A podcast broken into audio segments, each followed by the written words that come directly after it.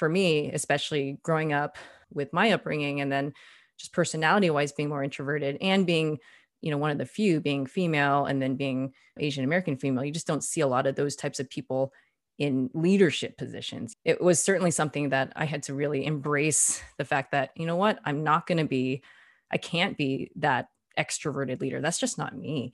But I really want to show that being an introvert and being who I am, it's absolutely possible to lead a company very effectively. And in fact, there's a lot of advantages that I have, and really kind of lean into that versus trying to change who I was.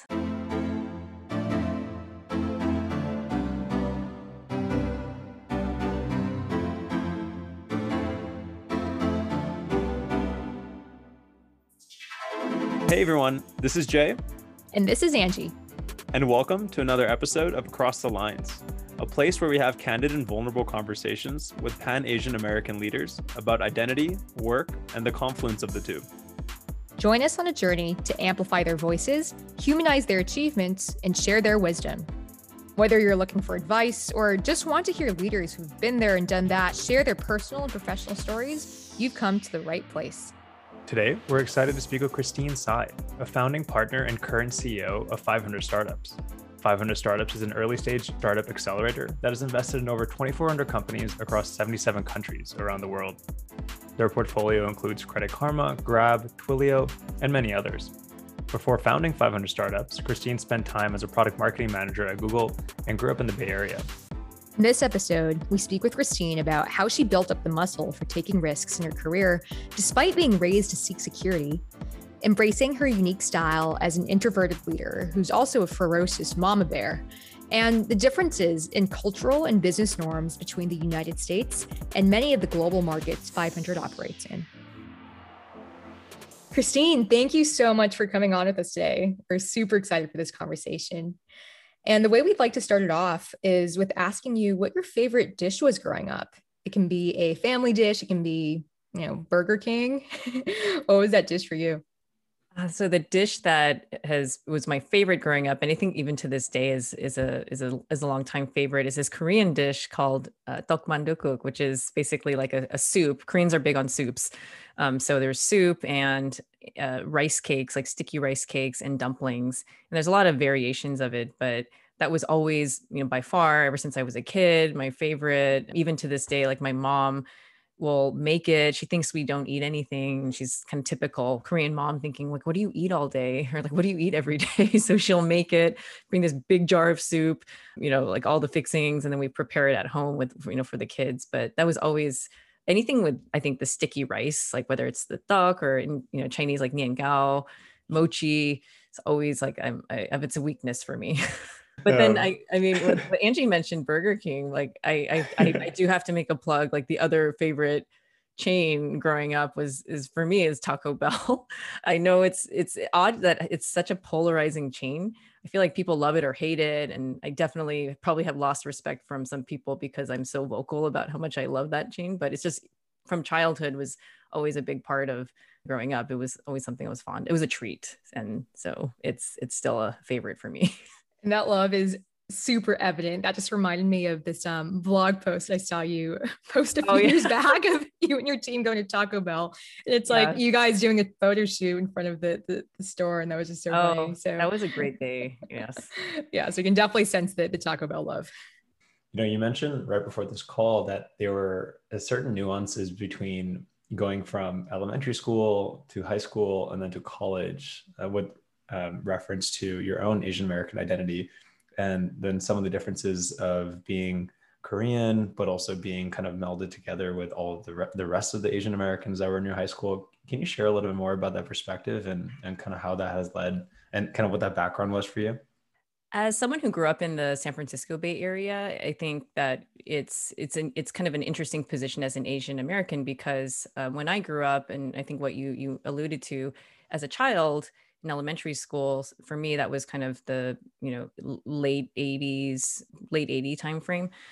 I was typically the only Asian kid. Interestingly, the experience was generally okay. I mean, there certainly were the racist comments of chink or, you know, Chinese pumpkin, which is the weirdest insult to me. But I remember, you know, my defense back to them was I'm not Chinese, thinking like so victorious, like, haha, they're calling me Chinese names, but little do they know I'm actually Korean. But then as I moved into high school, there were more Asian Americans. So I think maybe a different experience for those who grew up in other parts of the US.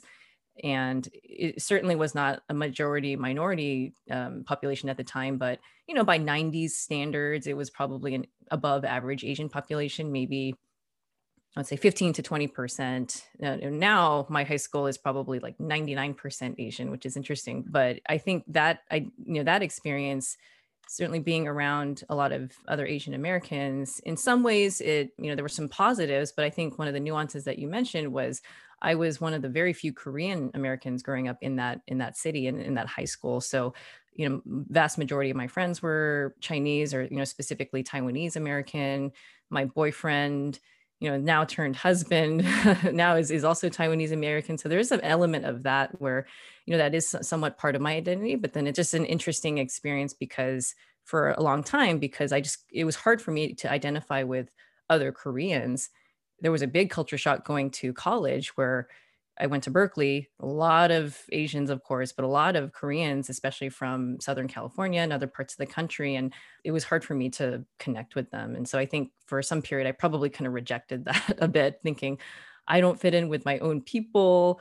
I think I fit in with Taiwanese people because I grew up around them, but I'm not really part of their group. And then all the while, everyone sees you as all look same. You're all the same.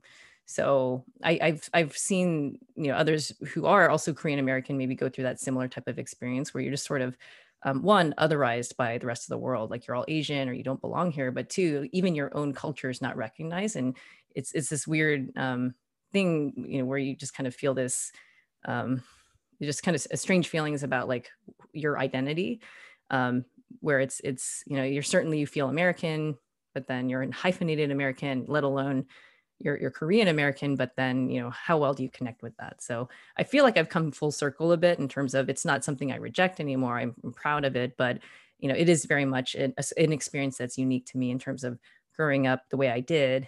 And it's the way I identify with being Korean is different from others.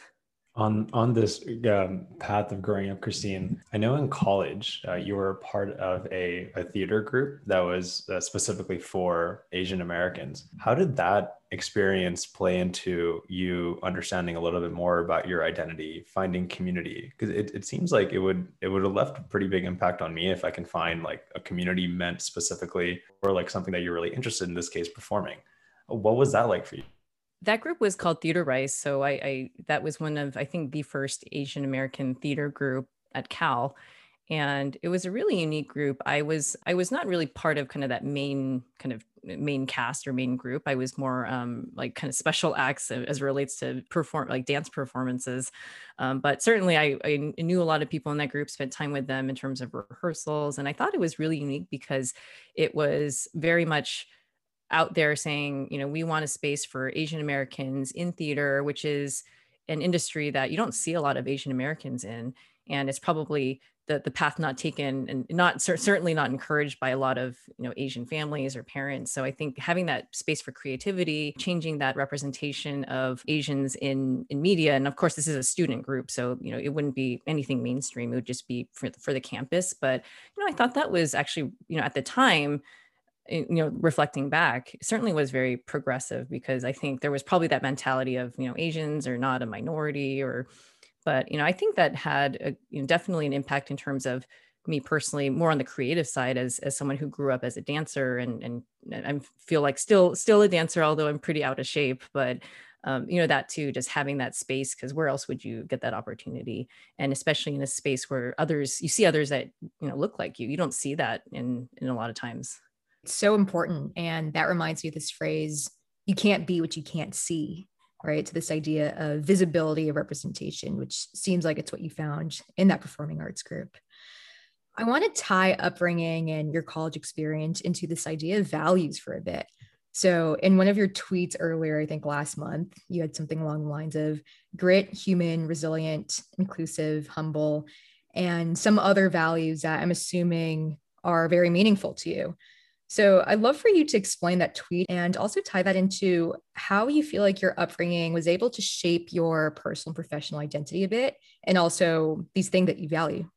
It's funny because there's so much that can happen behind something that's a very simple tweet, and this, you know, there's a lot to unpack. And I feel like for me, sometimes every now and then, a lot of what I tweet actually probably isn't about venture capital or startups, unless maybe it's, you know, maybe it's something 500 related. And part of this is because VC Twitter, sometimes it drives me nuts with just the types of things that, you know, are discussed. And I feel like I don't want to add to that because I don't think I can add anything valuable. So I end up tweeting all sorts of random things. Like I think if like it's about food or dance and, you know, of course, startup tech, but I do feel like that's something I want to try to work on. But, you know, every now and then there'll be these random quotes that look like it was done by like the Tiny Buddha. Like there's some like those wellness Twitter channels. And for me, sometimes like I know that tweet and very specifically, there's always some reason for me to, when I send out these like cryptic tweets, but I think that was just kind of an encapsulation of maybe things that I felt like I valued, or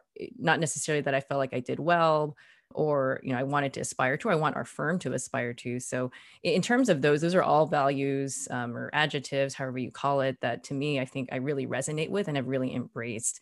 In terms of what values are ones that were shaped by my upbringing, it's probably like a couple of them that are around like the grit and humility, resilience. I think for a lot of immigrant families, especially, you know, Asian families, these are things that I think are modeled quite a bit by our parents, you know, very typical of immigrant parents, getting things done, working hard, you know, like doing good work, not standing out and being humble. My parents, they didn't come from, you know, massive wealth and having that financial cushion. You know, when they came to the US, they were really on their own. They had to start things from the ground up. And if you can imagine during that time, this is like the 70s, even harder barriers to cross. But and I saw that growing up. My mom, you know, she's retired now, but she was for many years, you know, she was actually an engineer at Intel, and she was probably one of the few, you know, Asian women engineers, and seeing her work very long hours. And, you know, same for my dad had his own firm as a general contractor. So both of them were just very, you know, they worked very hard. And I saw that myself growing up. And, you know, we also, you know, didn't have much outside help in terms of, you know, even to this day, me hiring someone to clean my house, like I still haven't done it. To me, it's just, I don't know if it's just something ingrained, but I just think like it's such a luxury and like I can do it myself. But I feel like a lot of that comes from just how you were raised. Now, in terms of the things that I feel like were maybe shaped me personally and professionally that weren't necessarily from my upbringing, maybe they were more learned. And this is kind of goes to the point about kind of Asian American upbringing, and sometimes that clashes and sometimes it complements just being able to operate professionally, is I think the values about being inclusive, kind of agile, transcendent, kind of the things that are more around the softer skills or the relationships, or even like really just kind of stems towards being a leader, like more leadership. Like those are not necessarily things that are shunned by any means in terms of like how I was raised, but they just weren't that explicit. It was just a lot more about like how you connect with people and how you influence and how you keep going after adversity. Christine, one of the other tweets that you've mentioned, and I love being able to take a look at any guest tweets to see like what their public record is and what's on their mind. Another one was, you know, quote, anything can become a habit, build up productive ones, unlearn destructive ones. Really curious on the two parts there. What are some of the habits that you've been able to learn, but almost more importantly, what are some of those habits that you've had to unlearn? And especially in the context of Asian American identity, I remember like one of our really poignant conversations with Deb Liu, who is the current CEO of Ancestry.com. She talked a lot about how she needed to unlearn like how to be just the normal, you know, Asian American leader, Asian American woman. And her parents would be teaching her these certain skills that in the workforce, it wouldn't actually really actualize itself and it wouldn't be the best for her. Well, in terms of the productive ones, like the ones that you would keep building up, I think it is kind of what I referred to before in terms of that grit and persistence and working hard. I mean, there's by all means, those are still very productive and positive things. And I actually feel like, you know, taking that a step further, I think that, and I see this in how I've chosen to lead 500, is one of my old colleagues from Google. He actually put this really well on a tweet, but Gokul Rajaram, he shared something that was something like, you know, as a leader, you need to be able to spend time in the clouds, essentially kind of the strategy and vision, but also get your, you know, spend time in the dirt, like getting your hands dirty. You need execs who can do both. If someone is too much in the clouds and can't actually, you know, execute or get their hands dirty, then that's maybe not a good fit, depending on your organization. I feel like that's very much the case in terms of the productive habits, like being able to not be above something or thinking, I don't do that, right? And for me, I've actually probably had to, in terms of the unlearn, probably learn how to delegate better, or think that my time is better spent doing something else, not cleaning up this and that. Some people can do it much better than I can. So I think, you know, in terms of going into the things that I've had to maybe unlearn, it is certainly around knowing that even if I'm not the one doing the work, and hence delegating, like that's okay. It doesn't mean that I'm not, my contributions are different, especially at this point in my career and the position I sit in. It's actually doing a disservice to my team if I don't feel like it may come off to them as I'm not trusting them to be able to take this responsibility, because I'm so accustomed to, I'll just get it done. Some small thing, you know, it's not a big deal. It's much easier if I just do it, right? And that may be very typical if you're used to just being hands-on and learning to just do things yourself and be independent. But again, it comes at a cost to potentially training others and developing talent. But the one thing that came to mind is this whole sense of kind of risk reward, security, taking risks. I think that in some ways, if you look back for like my parents and any immigrant parent, it's a big risk to come to a country they don't know. Fortunately for my parents, they did speak English when they came here. And that was something that I think, you know, it's not the case for all parents, and it does make it harder. So that is a risk. But I think certainly growing up, you know, they weren't necessarily encouraged me to go take a big risk, go start a company, go move to, you know, a foreign country for a few years and learn. Like, they're very much accustomed to, you got to, you know, have security and, you know, don't take too many risks. You got to be safe, because, you know, understandably, that was their path here. Like, they didn't want to stand out too much, and they just wanted what was best for their kids, and to put them or encourage them to go into a position where it didn't seem like it was a stable, you know, pay the bills. It's not something that they're going to push their kids for. But I think that's also something that I've had to, I don't know if it was unlearn per se, but just kind of build up that muscle that, you know what, taking risks is a good thing. I mean, certainly in venture capital and certainly in startups, it's all about taking that risk. So taking kind of that uncharted path is something that I feel like I've had to be more, it's a muscle I've had to develop. And that goes into, I think, leadership in terms of the types of risks you take, turning no's into yes, and not taking no for an answer. I think those are all things that you don't really learn growing up, especially for most Asian Americans. And it's something that sometimes can, you know, be a challenge, especially when you're in the workplace. A couple things there. So one, I resonate so much with the delegation and the house cleaning points. And I think there's almost like an undercurrent there, right? Where for house cleaning, there's some dimension of, I can do this just as well. Also some dimension of, I feel uncomfortable having someone else do this for me, because it's, yes, you know, the in the weeds work. It's not like the glamorous, sexy work. So I'm always seeing like a parallel there between leadership and the house cleaning, which is funny. And on the second point, I want to tie this into your leadership style, Christine.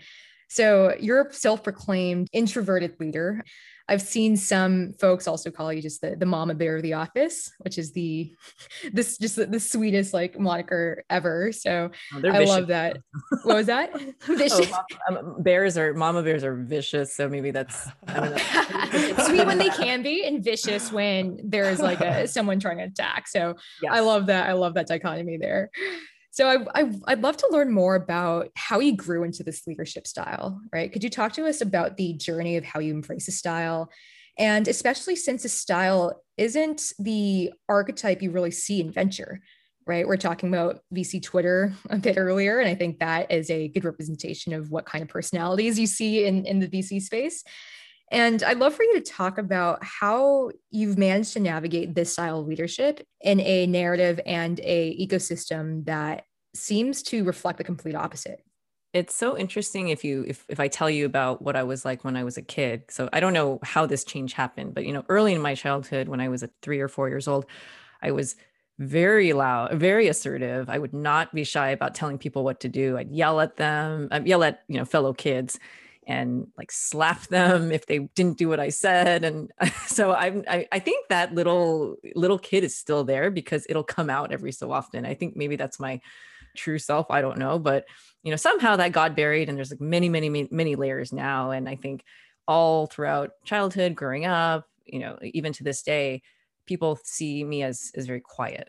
And I think that was always the thing growing up in school. My teachers would say, Christine does so well in school and good grade, like such a talented writer, but she's so quiet. She doesn't say anything.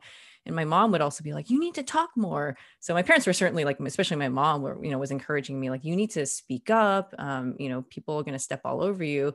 But I just didn't feel that.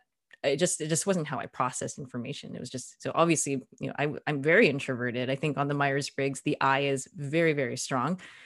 But I do think there is this misconception about being introverted as being not confident, not friendly, shy.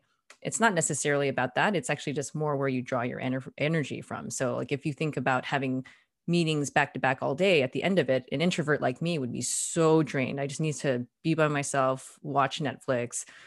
Extroverts, they feed off of that energy. They love meeting people. So now I think what you said with, especially in the VC world, it's kind of the exact opposite, where it's a lot about people speaking up and kind of having this conviction and ruffling feathers. And I would say that when I was exploring leaving Google earlier in my career, I was interested in VC for a while, but to me, it just didn't seem like something that was an option. And I certainly would be told, well, women in VC are really, really, you have to be really aggressive and really loud. And you're essentially like, you're too quiet. You're not like that. And I think if you look at who's held up as a leader, it is those kind of quote, visionary, charismatic types. So I think growing up, and then if you unpack that further in terms of how this plays into Asian cultures, there's this really good book that I read called Quiet. So it's about introverts, and it's written by, I think, Susan Cain. There's an entire chapter about Asian Americans and being quiet. And it profiles some people at Monta Vista High School in Cupertino.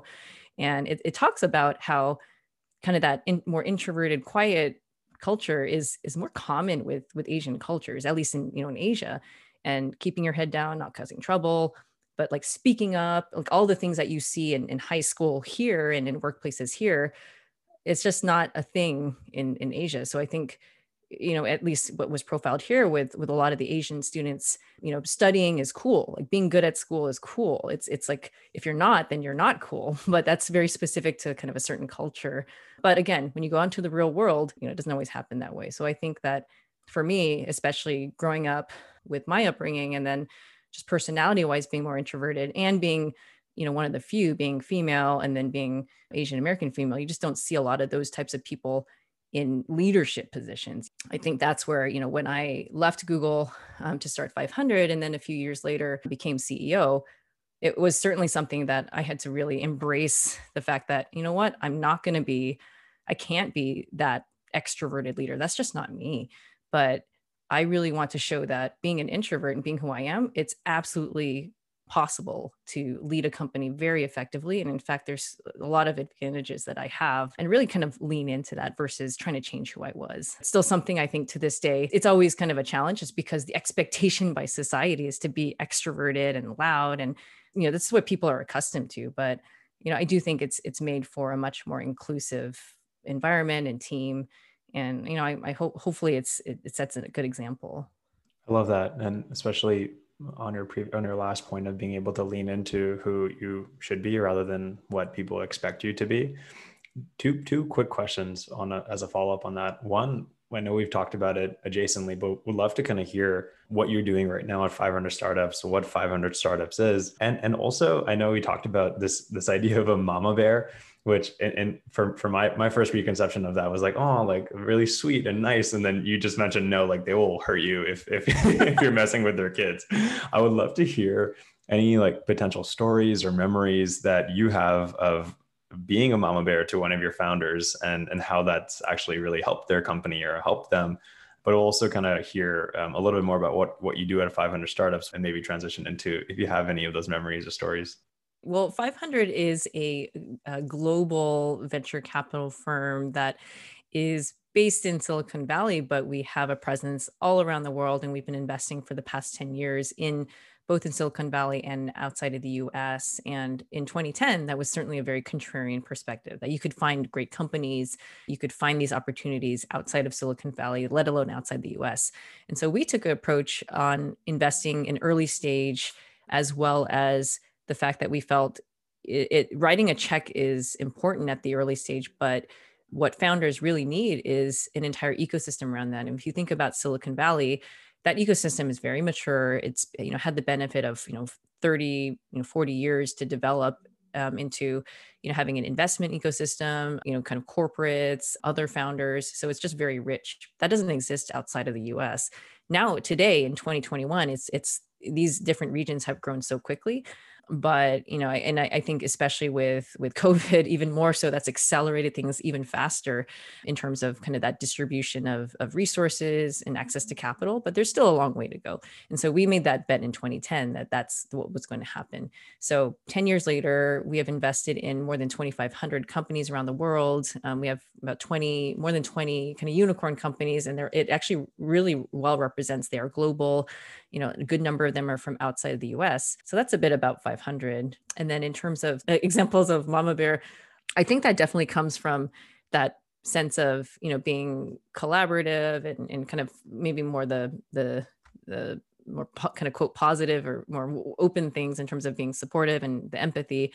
I also I joked about attacking people. I don't know if it's that, but just more that if I feel like there's something that's, if it's my founder or my team, like that loyalty is very strong.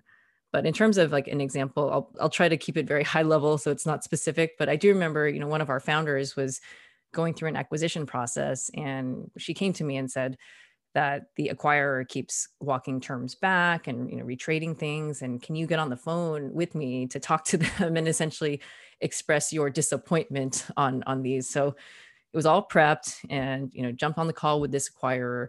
And I definitely took the position of essentially you guys are not you're not doing this in good faith. And I think had some influence. I mean, ultimately the company did get acquired, but I think just having her feeling like there was some support on her end from one of their bigger shareholders to apply pressure to that acquirer, I certainly had no problems trying to make that clear to them. But it is that sense of being protective of like my cubs or my people, I guess is where that comes from. And as someone in corporate development on the acquirer side, that just makes me so nervous. Oh, really? Oh, that's a good. If we ever do a deal and you're involved in Christine, oh man, oh. Oh yeah, got to make sure to stay on Christine's good side. Oh, that's a good. I always have this perception that for the acquirers, especially when it's like a huge company, like they don't care. But all right, good things to keep in mind. Good things to keep in mind. And I think one of the things that is the coolest about 500 Startups is that, like you said, it is a global organization, right? So really embodying this idea that great talent and great companies can come from anywhere. And right now, I think the last time I checked, you guys had a presence in like more than 20 countries, which is really amazing. And tying this back to leadership, which we spoke about a bit earlier, leadership looks a bit different in different parts of the world. For example, the most obvious is Eastern versus Western leadership. Someone in Asia would act differently than they would in America, and those different behaviors would be rewarded in different ways. And I'm curious, from your experience leading this global organization, what have you noticed are some traits of yours from a leadership perspective that resonate a lot across cultures? And is there anything that you feel like American professional culture tends to value more than you see other cultures value? With a global organization and in a portfolio and stakeholders, we do sit in a pretty unique position in terms of seeing how business gets done, how, how founders raise money, how LPs, back funds, and just, there's so much in terms of cultural norms in different markets that then spill over into how business gets done. So I think what resonates across cultures in terms of leadership is, I do think it is having kind of that strong conviction on like the direction of the company and conveying that. And I do think also that plus leading by example, I think that resonates across all cultures, that you lead by example in terms of like how you want your employees to operate or, your team. in terms of what's distinctly American. I kind of touched upon one, but I think the other that I've definitely noticed, and this is what would be like my immediate answer, is Americans are very sometimes seen as very transactional and don't necessarily care about long-term relationships. Like they'll come in to a market, and there's so many examples of American companies trying to expand globally and it doesn't work, and then they retreat. And so people think, oh, they're not really invested in this country or this region. So there's a lot of examples where, you know, that's the case now. There's positives to that in terms of it's very efficient. Maybe in some ways you just get things done. But I think what that fails to do in the perception in many other cultures is that it's not focused on relationships. Like there's no concern for the people and kind of building that trust. You know, certainly like American culture and people, you know, as human beings, sure, they do care about relationships. But I think when it comes to professional culture, and you see it even when you look at founders who are raising money in the Silicon Valley, it's very easy. You meet someone for the first time, and then you want to pitch your company, and that's just kind of expected. You know, it may or may not work like that all around the world. Like they want to get to know you, and they want to build a relationship first. So I do think that there's some certainly nuances to that all around the world, especially as these cultures develop with startup and early stage. Yeah, I resonate with that point deeply. And I think a lot of other broader, the Pan-Asian community would, is like the importance of relationships, even in a professional setting. I hope that is something that continues to be more important as we become more globalized, as we work with people from outside North America or Western countries. As we kind of wrap up here, and you've already provided like a lot of really great tidbits and perspectives and advice, but I wanted to kind of create the space for you to share if, you know, is there anything that you would like to portray as advice or something that you did really well early in your career that has set you up well for success? I think one of the things I mentioned earlier in terms of taking risks, I think that is probably one of the best things that I've done. Now, it's all relative, of course, because when I think back in hindsight, you know, at the time I probably thought, oh, this is a risk, but you know, nowadays it seems like, you know, small potatoes. But I think the general theme is around, in terms of taking risks, is going after something, even if you don't feel ready or you feel like it's very intimidating or the odds seem against you. I think honestly, the only times I've regretted anything in terms of the career is when I didn't do it, or I self-selected myself out because I thought, oh, I'm out of my element. Like, you know, I don't want to say my opinion. I don't want to go after that. I'm not going to get it. Like, or people are going to laugh at me. So I think it's just that fear of rejection, fear of failure. So I think, you know, for me, whether it was, you know, maybe applying for jobs, or during my time at Google, you know, trying to go, you know, do an internal, like go after something that, you know, I got rejected for, and then trying again and turning that no into a yes. I think those are all things that, you know, when you think about your career, just going back to, again, resisting maybe a little bit of that upbringing on playing it safe and being secure. So I would definitely say being willing to just go for it and take that risk is good for professionally. It'll help you grow. And, you know, the worst thing that happens is, you know, you fail or you get rejected.